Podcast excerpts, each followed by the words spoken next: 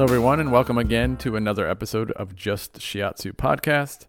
As always, I am your host, Justin Zielinski, and today I wanted to start talking about the chapters in the Su Wen, or mainly just reading my rewritings of those chapters from the Su Wen. Um, so we're going to start with chapter one. And I think before each chapter, I might give a little commentary or my notes on some of the things that I decided to do with this chapter. First, when I read all these, I do not like to use big words that require a dictionary to understand. So I have rewritten most of these in ways that are common in or words that are commonly used in dialogue today so that it doesn't seem confusing to understand. There's still a couple Chinese medicine concepts that I just can't use other words for, but none of them are in this chapter other than the idea of qi. The other thing is in the original writings, they are posed as a conversation between two people. Um, so it's a conversation between Huang Di and uh, Qibo. In my rewriting, I have just generalized the idea into a question answer sort of dialogue without giving specificity to who's talking. Um, so that might be a little different than your the way it might read if you were to study it yourself or have knowledge of how this this chapter is already. Uh, and then, of course, my notes of what I have excluded from this chapter. So I have excluded the whole seven and eight year cycle that it's explained in this chapter.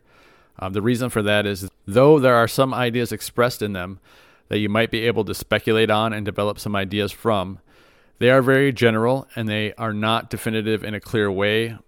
So you would have to speculate as to what the meaning is and for that reason, I have taken them out because it's not a definitive thing you can use, right? It's more of a speculative idea of what maybe they're saying there. But if you generally just look at the idea of what they're explaining in that seven and eight year cycle um, in this chapter, what they're really uh, talking about is just what it looks like to age. So it's not a big surprise to any of us that we age, and as we age, some things sometimes decline for some people. The other thing to think about is if you're following along with uh, somebody else's translation, and while I'm reading this, you're probably going to get lost really quick because I have reorganized some of it to make better sense in the way that I think. So there's some reorganization of the ideas and principles. Not that I changed them, but I reorganized them in a way that makes sense to me.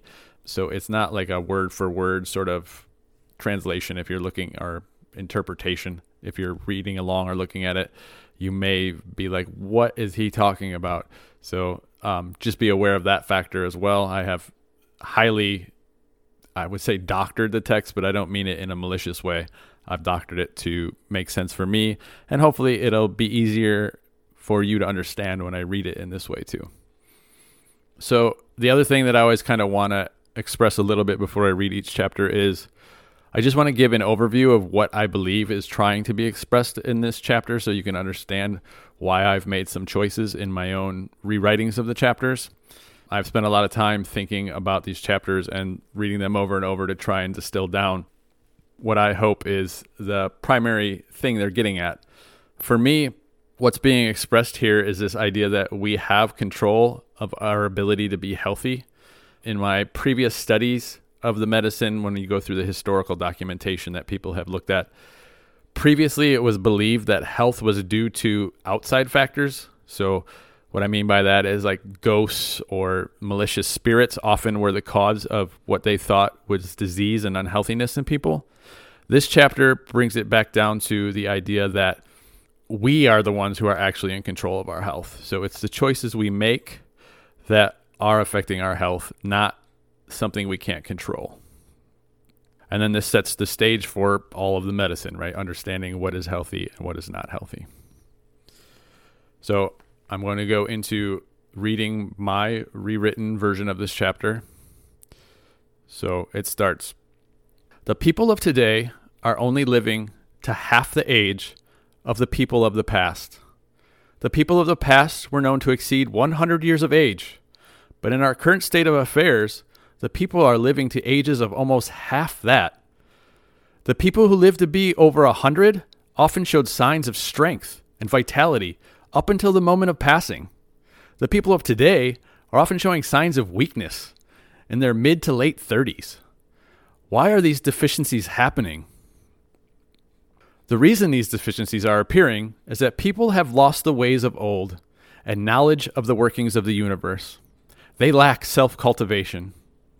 They tend to overindulge in wine. They recklessly indulge in sexual activity. They do not follow the proper times for sleep, and they give in to their lusts and desires, exhausting their essence. These activities dissipate the natural ki of life and the lack of nourishing quality needed to achieve a long life. They leave them feeling empty in spirit and chi. This leads to an endless life of pursuit of happiness in these activities, looking for satisfaction and being fooled. But this is the opposite of true happiness. The people that exceed 100 years of age knew the way of self cultivation. They understood the laws of yin and yang. They understood the calculations of movements in the universe. They understood the way of heaven's purpose, listening inward with understanding. They did not overindulge in eating and drinking. They exhibited moderation. They followed regular patterns of sleep, allowing the essence to be restored. They did not overtax themselves in meaningless activities. In this way, the body and spirits remained together. They avoided disease following specific laws. They practiced being serene and peaceful, having a mind that is relaxed and with few desires. The heart was at peace and had no fear. They used their bodies daily with efficiency and skill to their fullest potential without overexhaustion. In this way, the ki flowed naturally. They realized the nature of obsession, lust, and desire, and how they disrupted the natural flow of chi. In this way, it is said they guarded the essence and spirits internally. If these are guarded, no disease can enter. By following these laws, you are embracing the natural state of being. In this state, you can see clearly, and desires will follow the proper way and are easily achieved. In this state, these desires become simple. All food is embraced as delicious. There is a gratitude for the things you have in life and status holds no value. In this way, the judgment of others does not cause fear. They do not indulge lusts and desires that drain essence. Following these can lead to confusion. The moderation that is born from this state of being fortifies the heart. This is how one exceeds 100 years of age. It should be noted that if you follow the ways of antiquity, you can avoid these symptoms of old age and preserve the health of your body. Now, there are those who will live long but do not follow the appropriate way. And why is this? For these people, they were born with a strong constitution, born with an access of that kidney life force. The patterns that allow preservation of health into a hundred years of age are as follows. You must follow the patterns of heaven and earth. Understand the laws of yin and yang. You must live in harmony with the four seasons. Follow the sun and moon. Observe the stars and their calculations. Following the patterns of nature, you must nourish your ki daily. You must have high moral virtue. You must embrace a sense of gratitude and hold a sense of peace in the heart. You must seek self realization. Externally, you must never tax your physical appearance. Internally, you must not indulge in pondering. This will keep the spirits and body healthy. That's the end of the chapter. I hope that was enjoyable for you. And again, next time we'll go over chapter two. And until then, I hope everyone has a great life. Thanks.